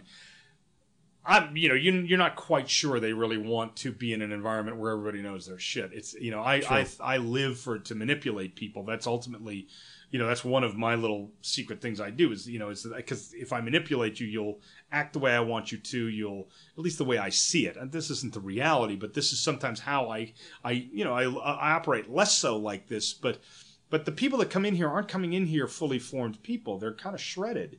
So, you know, yeah, it might make sense that they come here to you and me and, and, but some people also respond to a warmer, more nurturing environment. It just so happens that's not what we do. That's all. It's not, I don't think one is either better than the other, but sometimes what does happen is people fail out of those where everybody's like, oh, come here. Let me, let me make you feel better about this. But they do that, but then they just go out and they're, you know, they're getting loaded, loaded the next day. They usually fail out of those and then they'll come to us and they'll fail out of us also. I mean, I- you know, we're not miracle workers here. We, but we, but there's, people tend to come to us, they get, there's a, by the time they come to us, there's almost this sense of like, okay, tell me what to do and, and I'll do. And, and we like to, we, we, no, we don't like, but we're kind of the last house on the block. You know, if, if you, um, if you haven't if, if if you if you haven't done well at promises in Malibu or like ironically PRC which is where the sober house those Drew uh, Dr. Drew shows are all shot is like literally 200 yards up the street you couldn't get a more opposite If you guys see each other in the street, do you fight? no, no. Dr. Drew actually speaks really highly of our of our Oh, was program. yeah. No, but he, but but, and in fact, I, you know, we have people that are here right now that were in that were on the show, and they. So it's so ironic that they, you know, surprise, surprise. Stop looking out there looking for them. Um, I, well, I, I, I can't help it because I know a lot of people in AA, and anytime there's a celebrity in one of their meetings, a lot of them will be like, "Hey, you wouldn't believe who was in my," and I'm like, "Hey, is that's kind of not? I mean, that's I think human that's- nature." Yeah, I think that's just yeah, I mean, exactly. What- and I'm, I- and I, actually it's, I'm not obligated- like going, "Hey, don't tell me." I'm like, "Who?" Uh, But I'm actually, as a uh, being in a clinical environment, I actually by law can't say anything. We have HIPAA regulations and all this stuff, Right. You know, but no, I think the uh, you know the one thing we're known for, and I like this, is like we, um, like we treat bank robbers. We have, but bank robbers. I'd rather see them than Robert Downey Jr. I'm- I have Well, more of a fascination with that. right, right. But you know, uh, but we have, and what's hilarious is like, but we all types, like we we treat mobsters. You know, uh, uh, so we'll have at any, you know, we'll have Italian mobsters, Armenian mobsters. We have the Crips, the Bloods, all the all the avenues. Does gangs, that any all- of that like a, a crip and a blood? Does the conflict or does all that the rule is when they come in here, and again, you got to understand that people are are they're sent here by courts. There's some there's some stuff over their heads that they have to. Um, that they're paying attention to. Some of them don't care, but generally by the time they get to us, they've acknowledged that they want to be in an environment. They don't care who's. But we've had to have people sort of set aside their deal. I wonder if did, like people get you're a gangster or in a gang, you get clean. Do you be like, all right, maybe I should get out of the gang world, or do a lot That of people can happen go? sometimes. Some go back too and be No, like, I'm just gonna. think everybody's always choke somebody affiliated. sober. Everybody's always affiliated, and gangs aren't just about getting loaded. Gangs are about community. Gangs are about you know living in a in a you know in a in a in a, in a socially you know um, uh, underclass uh, uh, community. And these gangs provide a certain structure, and there's no. It isn't just always that they're about a crim- being a criminal enterprise. Um, some of that exists, um, and unfortunately, our law enforcement aren't always able to discern. It doesn't help that you've tattooed white power on your on your forehead, or that you've got your. You Have know, you seen that? Oh yeah, we, we get that. We have that here all the time. We've got It's uh, you can't really go eat in a restaurant with no, that on your. no, no. Your busboy is going to do some things to your our food. you know, but that's as a culture, that's our responsibility. That we've created people who who their relationship to the rest of the culture is done behind tattoos on their faces and th- I mean that's you know it's one thing when I see an art director in fucking Hollywood with a neck tattoo that says you know Beyonce you know forever or something, but you know it's another th- it's an entirely different thing when you see you know um, these folks with the whole face done up with tattoos, and they they've, they've clearly just decided where they are going to live in the culture, and we've made that possible for them because we've not given them too much hope to do. You know, it's not like you know you're not you're going to have a hard time getting a job. No, I've decided I'm not going to. You've decided for me because you've you've put me in prison since I was a kid. Um, and and you've probably put my father in prison since he was a kid um, uh, and it might be you might have put me in prison because uh, I had a drug problem, not because I had, uh, but but I may have, you know, come come to the to the uh, uh, you know the law enforcement may have found me because I was stealing something to support a habit, or stealing something to to to, to support my friend's habit. I mean, there's it's it's a lot more complicated and nuanced issue than just a bad guy goes to prison, unfortunately. But we create because you know also you go to prison, you know you come out of prison. It's not like you're going to get hired like that. There's you know Yeah, and our I think our society is very unforgiving. I mean, I think it's a very like the whole Reagan bullshit of like pull pull up your bootstraps type, and it's like we're almost yeah. ironically, and I don't know if you see on my boss's desk here, but here's a really here's a really interesting um, irony is that among the folks that work in treatment, there's there are many of it's a very um, they're all Republicans. Now here's why, at least in Southern California. Now you'd think because a lot of these guys are all badasses. I mean, a lot of the people that work, you know, my boss, Vietnam vet, uh, you know, comes out of a biker culture, come out comes out of you know uh, some some some sort of badass stuff. You'd think that he would, you know, the law and order. Well, it was actually Ronald Reagan of all people who um, who was the first to sign off on uh, the state uh, um, uh, funding drug treatment. Really, I Yeah. always thought it was the other way around. You'd actually. think, but no. This was this uniquely California thing where where it became evident that there was probably more. You know, for every dollar spent on this, it's better spent uh, treating a drug addict than jailing them or, or putting them through the court system. So, so they have this very. It's and I'm I'm not. I'm a you know I'm from New York and and and you know I'm a And your father's Jewish. right right and I'm a homo. So you know there's nothing about that that's gonna have- be. grew up with a guy who's a Mexican homosexual, Yeah. and he's a Republican, and I'm like, how is this possible? my my partner's that he's like Orange County all the way, and he's he's you know he's uh, you know modified his stuff a little bit, but he's uh, uh, I think the Republican Party has changed some that it's not the It's definitely it's it's definitely uh, the the Republicans have made Reagan into a guy he actually wasn't. Yeah. he But was we- actually for bigger government. Yeah. It grew, exp- but that's a whole different thing. Yeah. but no, so so that's uh, uh, it's not a um, uh, it's you know the people we deal with here, um, and we deal with them not as like oh you poor guys. We deal with them as like here's the deal. Here's what you got to do. Here's how you got to take care of this. And we deal with them in the same way that we deal with the Hollywood folks that come in here, or the music industry the folks that come in here, or the the the the 18 year old kid who's hopped up on OxyContin. We deal with those guys. Um, the same. And some people warm up to that. Some people get that. I got it. I came here because I had heard that it was kind of a hardcore um, uh, program, and I figured I needed a hardcore program. I'd been sort of bullshitting my way through a few years previous to that of going in and out of the program and and and not uh, not getting what I thought I needed. And I came here, and I think, uh, and then I stuck around. You asked the original question here was like, and then I stuck around, and I and I, at first I worked in the clinical doing sort of stuff directly related to um, clients and just being sort of uh, with the idea of maybe I'd get a certification and and work from a more clinical point of view. But then I kind of realized I'm like, oh wait a minute, there's a whole nother side of this this thing that is drug treatment, and that is the business side of it, and that's the that's the the the administrative side of it.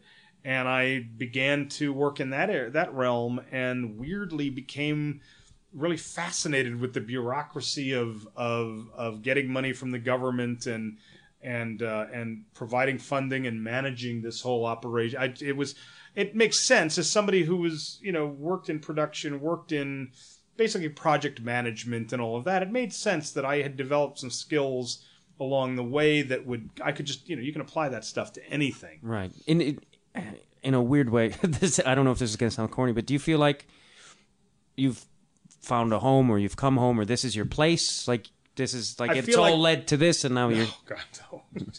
no.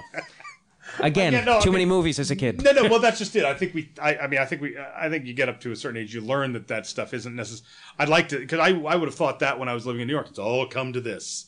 Well, no, it, God knows it didn't. No, I think this is. Um, I don't. You know what? I don't know what this is. I know that I'm devoted to this. That I know that this particular institution has just been around for 40 years.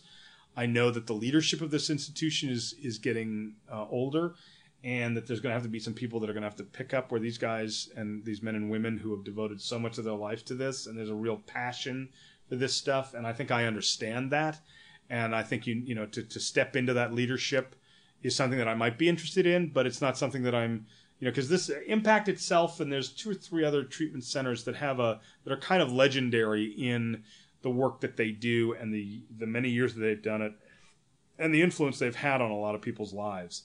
Um, and that's a big legacy to make sure continues. And I think I might be somebody that understands that and might be able to be part of that. So, so, so yeah, I might be here, but I might also, you know, I, I, I'm developing um, uh, knowledge. I have a knowledge base now. Whereas, bef- you know, again, I'm doing the footwork. I was this guy's actual assistant for a couple of years, and I'm like, this is that's where it led me. If you want to know, I mean, that's where I was like, for a guy who didn't do any of the footwork in my other career, and and and as a result, kind of was just a bunch of hot air, and and and now I've actually I've done that footwork a little later in life. But I've done that, and now I have this base of knowledge, and I have relationships that are solid because of that, and I have respect of, of, of everybody. The things that I think I was craving before, I got by doing sort of more humble stuff. I don't know if you're, you know, it's sort of the same idea. It's like maybe I just do what I do instead of trying to pretend to be somebody else. I'm just going to do what I do. I think with that comes a lot more joy. I think I mean, just, for me- or just or just simple, just joy, or ha- you know, being okay with just the simple things in life. My life has has expanded in ways I never thought it would. Again, I had working in the in the field that I did, which is not hard to you know. You look at the success that our peers have, and you look at the kind of because of the concentrated nature of the entertainment business. You know, you can make a lot of money real quick because, or or you can make big big money for doing a, a relatively small amount of work compared to a lifetime of work that this you know you know we have friends that you know you do well on a sitcom you're going to be you know you're going to make a lot of money for a long time you know um, that's not how life works in other jobs. I don't you know there's i don't see any any aspect of this job that all of a sudden i'm going to come into you know because i you know was particularly good in a group last week or or or, or getting a grant. You know if anything it's and i make a, i made a i make a sliver of what i might have uh, what my peers make and don't think i don't remind them that every time the check comes when we go out to dinner i'm so i'm so not afraid to go you know you know what i did today i saved some lives is what i did today what did you know so so maybe you could pick up the check Out of, uh, I guess this is sort of the last thing. It just is. I know there's probably been a lot of rewarding and, and mo- is there anything that sort of one moment that really sticks out above all the others in your time here that was sort of like, oh, this is why I'm doing this, or, or no? No I'm know, looking for that Spielberg moment. no, no, but, but it comes, it it comes in a couple of different ways. It comes from my own personal growth, where I see changes on how I relate to the world and the way I and and that's a direct result of this. But then I see it in other people around here, and the, we get Spielberg moments here all the time. As much as we get David Lynch moments here, which is ha- which is you know we also get the Spielberg moments, which is the people that have um, done the work who then go away. They uh, you know you saw them when they came in, no teeth, you know, shot out, uh, court issues, financial issues, um, all these things, and they they they do what they do here. They leave. They continue doing the the, the, work we need to do to stay clean and sober, and they come back, and all of that is different. The, they're they're healthy. They're buying their first house. They're reunited with their kids. They are, um, or they're friend of mine. I just got I, on my, I just saw he just got into Columbia. This is a guy that I sat next to while he kicked. You know, and this is a guy who who was just a piece of shit. He was a piece of shit. He was this just spoiled, shitty kid who came in who thought the world owed, owed him everything. And I sat next to him while he, he, he kicked shitty dope, and I sat with him for for you know an afternoon and and and and disliked him for many many years for many many months that he was here um, but then noticed that he started to sort of you know and then he and, and and he did some work and he did the thing and he he do he did you know it's hard to say what we do but we do it. And then and today i just saw he got an acceptance acceptance letter to columbia. That's um, but then even less like that is the older black woman who came in here and she'd been smoking crack for, you know, um, you know, thirty years and and and uh, has just deep regret and deep self hatred and deep you know pain in her life. To see her come out of that and to see her make changes and become a part of a community and then come to work for us here. I mean, there's also there's there's moments like that all the time. So it's not just one. I can't, uh, and it's not, and that's not like why we do it. I mean, and we're really Right, right, cynical right. about that shit too. Because as much as they just had that experience, they can relapse tomorrow. I can relapse tomorrow. I mean, none of this shit's guaranteed for us. It's all, uh, it's all, you know, it's all just what today is all about, which is the Buddhist idea, which is, you know, is all all that we have. You know, I just know that as long as I stay, if I have some some amount of humility and some amount of of just gratitude for what my life is today, I'm going to be okay. I never had that shift before. I didn't know humility if it smacked me in the face, and I certainly didn't have gratitude. I had uh, a sense of entitlement and a sense of, um, you know, Yeah, those are all great. I mean, as a person who's lost those things too, it's like then I kind of feel like for me, it's like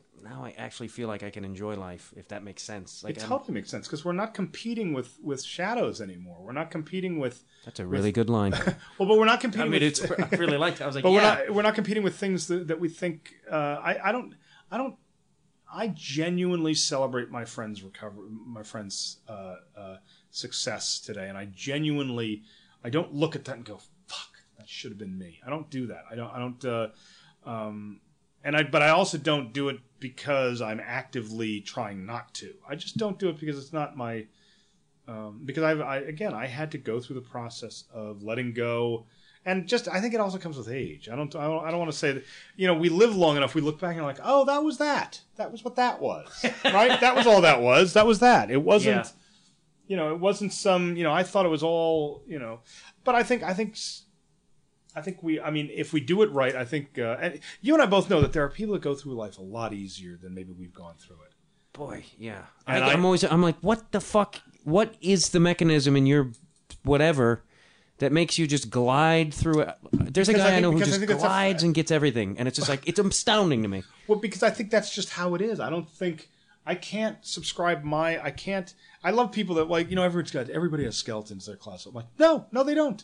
Not every family is dysfunctional. Some families are marvelous families with great kids, and they they and that's just how it is. There's no reason for that. There's no it's and some families are dysfunctional. That's just how it is. It's easier to, I think, to discredit things. To be like, oh, all families are fucked up. Right, It's like, no, no, because that just that makes it the world safer for you to be like, yeah, you're all fucked up. Right. It's like, no, no, I, but but I mean, I can own my I can own the fact that my family was just that's just again, it comes down to that Buddhist idea of like it is what it is. I can't change that. For many many years, I didn't actively like oh I can change it, but I I existed in victimhood and I covered it up. Uh, because I remember, and I was a, a, a physically abused child also, and I and I, but I never, I my ego was too big to actually legitimately cop to being a victim you know, I was too big. I, I, I was. I remember saying to myself, "I'm not going to be a victim over this. I'm not going to be," because I had this really contemptuous view of people who they got to, you know, in life they were like, "Oh, my life sucks because my pop, my mom beat me," and I was, I was determined not to have that mentality. And maybe I didn't have that headliner of a mentality, but what I had was some subconscious thing that, um, that was still a victim. That was still because I was a victim. and In people, fact, it was I was a victim. yeah, You know, people treat you. I know. I was always like, why are people always beating me up or treating me like shit? And it's like, I'm carrying something around that is willingness to happen. If that, if I don't know if you, I always got beat up, and even my friends would fucking shit on me, and I'm like, why is this? And I think it's just great. something. See, those are those are. It's so great. See, I don't think everybody has the. Uh, we ha- again, we guide people. I had to go through this process. Thank. I had to have other people tell me to have those conversations with myself. Why do these things happen? Not because other people did them to me, but what is it about me that either not that they happen, but what is it about my perspective of that situation? You know, um, and it's it's I can't, and especially now, look, you know, I like I can't change that situation, but I can change. You know, what is my situation today? Am I do I do I feel as though people are shitting on me today? Well, what am I doing? You know, uh, you know, am I hanging out with the wrong people? It might even come down to that. I mean, there's there's I have to look at my behavior in relation to those people, not what those people are doing, and that for the longest time. Um, that was you know that was going on today you know, and again, none of this is perfect. None of this is a proven uh, formula for me, except well, it is in in the sense that I am a much more balanced person today. Whereas when I was living in New York and early early years in in L.A., it was um, it was ego and it was it was it was denial and it was lies and it was manipulation. It was all those things that I was using to sort of prop myself up because I just I came in and this was shit that I you know when I was a youngster the I did you know the again the neuroses and the anxieties that I had as a kid weren't normal. Those weren't normal, and they weren't the result. I mean, yes, I had a mother that was a, a shrew to me, and she was you know unloving and violently uh, abusive to me. Um, but that was that, and then there was just my everyday living, which was a kid that played baseball and all this stuff. But I, you know, I just I can still today conjure up the ex- again it doesn't have the power on me today but i can con- i can remember the painful episodes of of my of embarrassment of fear of awkwardness of all that stuff. And if they're still present that present in me today how powerful were they for me back then? And of course i needed jack daniels or marijuana or sex or masturbation or whatever to, to manage that stuff. Of course i needed that and then you lump in again you lump in all that shit with uh, you know as i grew up and i became i think I, like i was not a likable i would have beat me up. I would have i I think used to always wonder that too. I'd be like, if I saw me, would I be like, look at i that totally fucking get asshole? that. I was a totally arrogant snobby but it was all operating from fear. I didn't know who i was and i wasn't cool. I looked around i'm like how are people fucking cool? It wasn't until i got to new york and i found some sense of myself. And I think I, you know, I got to New York. I found a gay crowd I really liked because I never had a good community, a good relationship with the gay community. I was, I was always this guy. I wasn't, I didn't know how to be. I, I mean, not, and I, I mean, some of my best friends are flamboyant. So, and I would never say that. Oh, I wasn't flamboyant, so I was a better queer. It was none of that. It was just that I didn't know how the Boston gay crowd was this incredibly, you know, they had they ironed their sweaters and had like flower parties and it was just i just didn't know how to be that person i just didn't and you can ask any of my friends through the years my gay friends i was never a very good homosexual in that sense plus i worked in the comedy business and for the longest time that was not a i really had to be a dickish guy to sort of But the, comedy scene's a little homophobic. Would you? it was it was even more so at the time, Right. and then I also took it all the way to you know I I regret deeply some of my. Pers- I used to hate Louis C.K. I used to hate him because I never got because as it happened, I never got his jokes. I look at Louis C.K. today, I'm like, he is one of the most brilliant, you know, humor uh, comedy guys out there. But back in the day, he was operating at such a high level that every time he brought up anything homo, and I was a young gay guy who was all about like watching everybody's p's and q's because I was the only guy in the gay scene that was that was gay, at least that was openly gay about it. Um, uh, but but I remember I used to always be very uh, I'd get so self righteous about Louis and his. He had some he had some some hilarious like stuff about blowing guys or something like that. It was old it was old stuff, and I remember I used to. And I'm so I I, I think about it now. I'm like that's I'm so embarrassed that I missed. For as much as I think I know humor and all that stuff, that I missed where he the level it. But I was also clouded by my own fear and my own kind of self importance. And I'll never. I remember I was hanging out with. He's dead now, but I remember uh, there was a. He's not. This River Phoenix is dead. It's a River Phoenix story. He was hanging out with a um, a guy that is a comic actor who's still in the business today, and I don't know if he's out, so I won't. I won't. But he, we were all friends in Boston. Adam Sandler. No. no, and interestingly, this fellow, I'm curious how he sees now that everybody's real comfortable because he was he was weird about his um about he was one of these guys that Jim Carrey. No, I'm No. kidding. I'm kidding. I'm kidding. know, um, but he was palling around with River Phoenix at the time, and I'm not I'm I'm never quite clear on Rivers, but we were all sort of mixing it up. Uh, just hanging out. We were just finishing up at the Comedy Connection in, in Boston. We were all going to go over to this other this other guy's place, and River was with us. And I was in this early stage of kind of letting everybody know I was gay and being all full of that. And I remember I was putting it out there as we were walking, and this one guy stepped back with me, let River and whatever, whoever else was walking with us. move ahead. He goes, "You know, William, all you are is gay," and he sort of let me know that and walked up. And this was a successful comedian. He was at the time. He was, you know, he was, but gay, but closeted. Um, and I remember that had such a powerful effect on me because I was younger. He was more successful at that time. He was maybe a little older than I was, and he was hanging with River, you know. So that was, you know, and it was, it affected me. On one hand, it, it cut deep. On the other hand, I was like, "Fuck you." It it it had that dual thing. Right. On one hand, deep inside, it hurt really, really bad. And there might have been some truth to it. I look at it now, and I said, of course, there was some truth to it, because I was a, I was a, a young man who was figuring out what was what, and because of my how I live externally, just as it's just who I am, I have to put that. Of course, it was. Of course, that he was true. It was. It was true. Could it have been delivered differently? Could it, have, could it have not come from a guy who was a sleazeball around that shit anyway? Oh, I think I know who you're talking about. I wonder if you do. Um, Um, when we're when the mics are off. That, that I- I- now I have You to said write 80, it down. 87?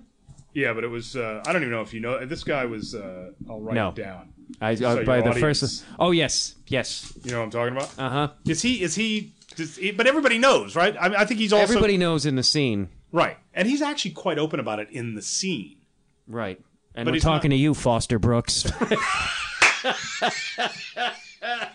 Is it? But speaking of which, one of the things I do know is that he was a big drinker, and Foster Brooks? no, well, that, No. that Oh know. yeah, yeah. Is he a- still? Is that still? Because that was one of the things that later on I be I began to look at and go, because Well, somebody said I forget what he what he was like. Yeah, he cleaned up for a while. I love that we're talking about. And, and then someone was like, his reason for cleaning up was he's like, I don't remember my 30s, and I was I just I was like, let me recap for you. You were drunk and you were blowing people and not talking about it. That's pretty because any I would see him and the person I thought you were talking about, who uh, I think I know what you're talking about. tried too. to pick up on me when I was 18 in Chicago, and I had I was so naive I didn't know. write down who you think it's uh, because I think it's because if it's not because uh, we were in Aspen together. And This they were is doing- like uh, wh- wh- uh, who, what was the there's that old 50s TV sh- uh, game show. Yes, exactly. exactly. Oh my! And the thing That is, is like so funny that you say this that. comedian who's oh I was almost gave it away. But, dude, but every every every twink looking com- uh, person I know has been, and there was stories of him like uh, that I would hear like some guy was like, oh yeah, I met him in New York with. because my last encounter with the first person we were talking about was at an event in Aspen at the Aspen Comedy Festival, and it was years years had passed, obviously, and uh, and I was maybe a little better about who I was. I was also doing well in the business, so I, there was all so whatever it was. It was but I remember encountering these two. And me and the one having the Wayne brothers. catch-up- having a catch up conversation, but also, and again, you know, everything these guys these guys were pros at not really showing their cards, as it were. But um, but no, anyway, there's no story here except that I remember seeing those two, and I'm like, I bet those, I know exactly what's going on there. Not that they were together, but that they were kind of, Yeah, I would see. you know, I saw. a, dy- a dynamic duo. I would see them at the improv sometimes with very young kids who looked terrified. And I, I- part of me wanted to be like having gone through one of these evenings where, and I was just a naive teenager. I didn't, I'd never been hit on by a guy before. I, and some friends were like, I think. Oh fuck! Chicken hawk you. And uh, Uh, but it's and I was I was like, oh, I don't think so. He's talking about girls, and he's t-, and he was just pl- playing me the whole time. We'll have it to was take you know out the name. was we this was this was one of my things is that I I never I never wanted that to be a part of my story when I as a as an executive in the business as somebody who worked in the business I never that just and it's the same and you know it has you know it's that's always and it's never been hard for me it's never been like oh I'd really like although I will tell you one time and he's uh, uh, who's our dear friend that uh, who passed away a few couple of years ago um, uh, just terrific guy and and, and uh, but a heroin addict, long hair, um, Oh, not Greg. comic. Greg. Uh, No, no, who was also a friend who oh, uh, Mitch Hedberg. Mitch Hedberg. I will never forget. Talk about misreading. Uh, we were at uh, at Catch, and I was we had and we had a, a you know we had a green room that after a show we were all hanging out in and stuff. And again, I was so fucking just not. Even if I wasn't loaded, I just was still in that just messed up headspace. And I remember. we had had some big show and we were all in the in the green room backstage probably passing a joint laughing all that stuff and mitch who was visiting from la who i'd never um, met before nor seen before and i think he did some time on stage and he was he was great but but I just remember it, there's, there's no story here except for me noticing that Mitch and he had, if you remember Mitch, he had a great little he had a gaze. He had a certain gaze that he would he could just sort of survey a room is what I is this is how I was first and I and of course I'm you know like he's checking me out. he's checking me out. And again, being that I thought I was the shit because I ran a fucking stage in New York, um, remember we all went out after that and I uh, figured that, well, let me just close this deal with Mitch, who Mitch was probably nodding out at that point, is probably what was happening.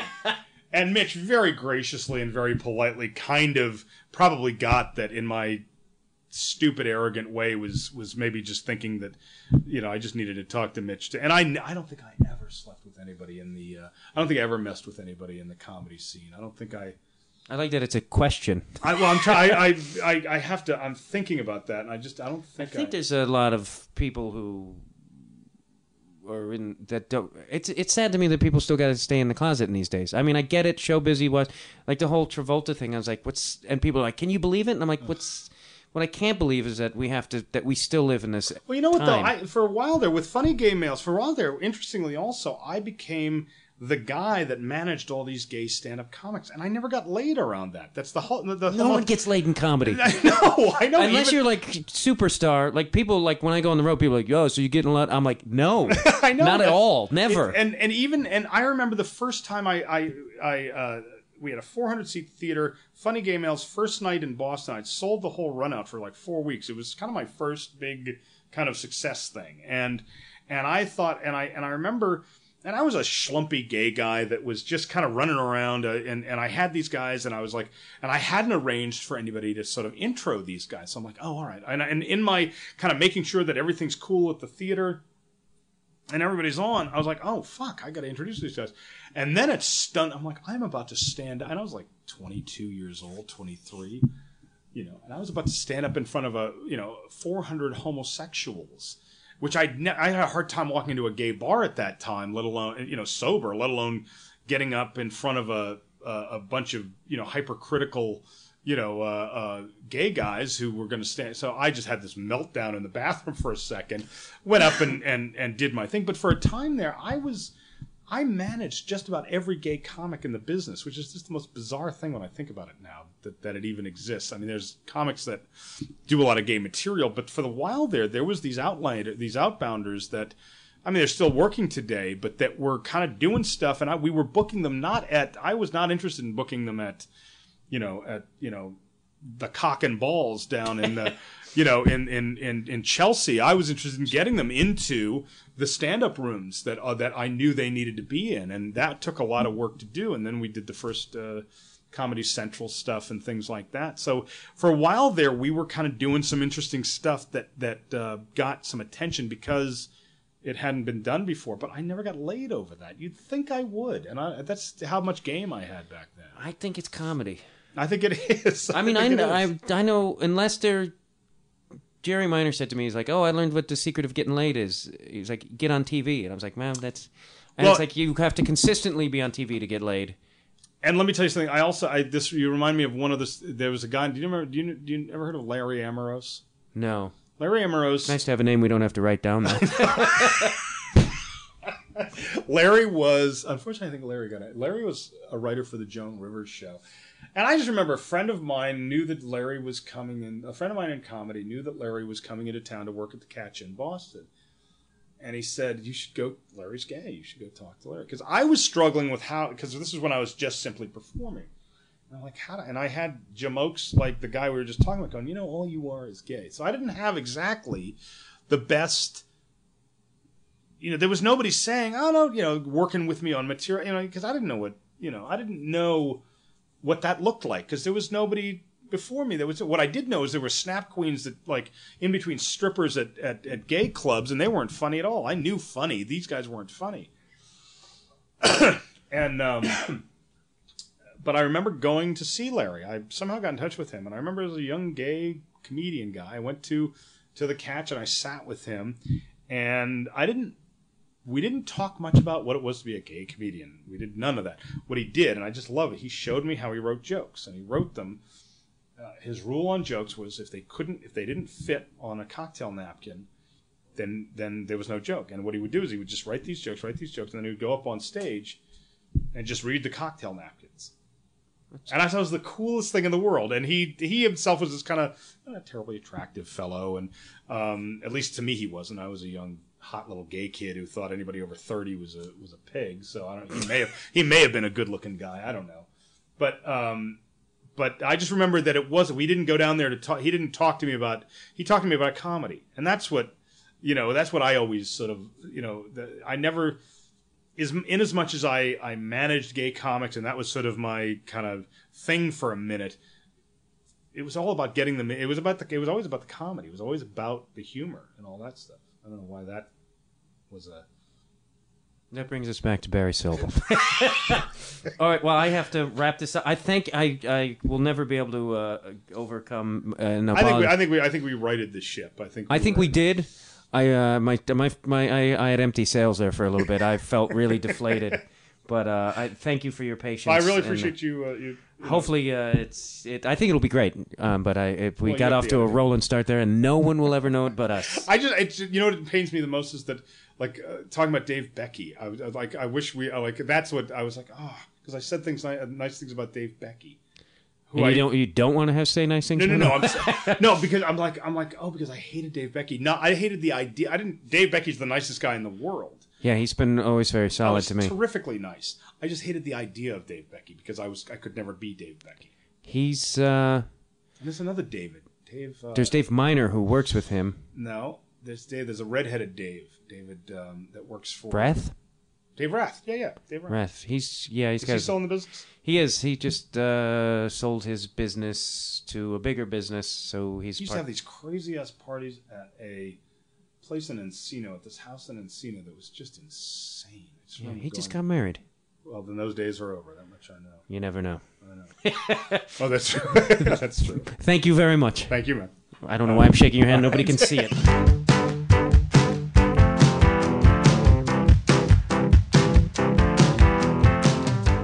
Thank you for listening to this conversation with Matt Dwyer and William McLaughlin. I really think that's a great one. If you enjoyed this uh, episode, please tweet about it. Tell your friends. I need, I need, and review it. Go to iTunes and review my show. That's really, really important. You can also, if you want, you can donate to my show uh, because I drive all over the place for this thing, and uh, I got to eat lunch and I got to pay for gas. And I won't lie to you, not a lot of money in the podcast world, and I'm not getting a lot of other work in the uh, in the showbiz department right now. It's tough out there, everybody. You know this, but you know you could uh, make coffee at home instead of shitty Starbucks, and you can give me a couple of dollars. I don't like asking for money. I'm Irish Catholic. I got a lot of guilt. That's not easy for me to do. But if you don't want to like give me money directly, you could go on the feralaudio.com website there, and you could go shopping through my link on Amazon, and I get that money. I get that money. And go, and by the way, speaking of feralaudio.com, go to the website and uh, check out some of the other shows there. There's some really, really super duper awesome shows. There's Dong Teeny with my friend uh, Stephanie Drury. And uh, there's uh, there's a lot of great shows, not just uh, guys, me talking to uh, weirdo people, but comedy, hoodly doo. There's a lot of hoodly do there. So thank you, and please, please, please tell everybody about this show if you enjoyed it, and if you didn't enjoy it, shut your flapper and review it on on iTunes anyway. Have some good karma for yourself. Thank you for listening, and I will talk to you very soon.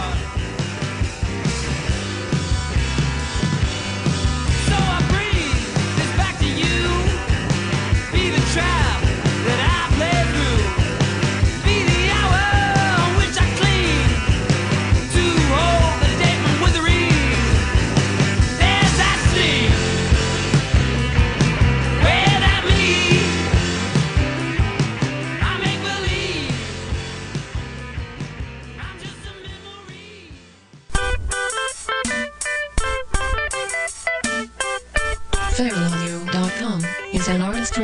podcast collective hosted by Castmates.fm. Host their own podcast at Castmates.fm. Today, all of our artists reserve the rights to their materials. Your donations directly support your favorite artists, help pay for their show's production, and keep your favorite shows free. Visit FeralAudio.com for other original shows and learn about our community and artists that help make this collective possible. Thank you for listening to this podcast.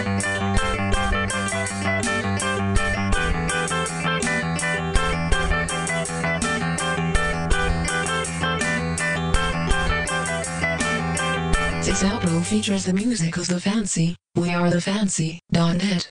I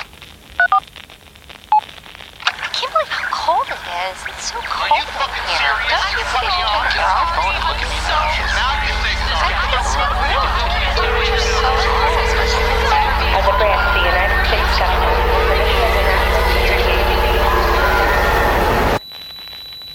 As a branch of the United States government, it is the mission of the National Security Agency to assess and flag citizens of the country who may present a threat to its security. The NSA has clearance to wiretap by any means necessary.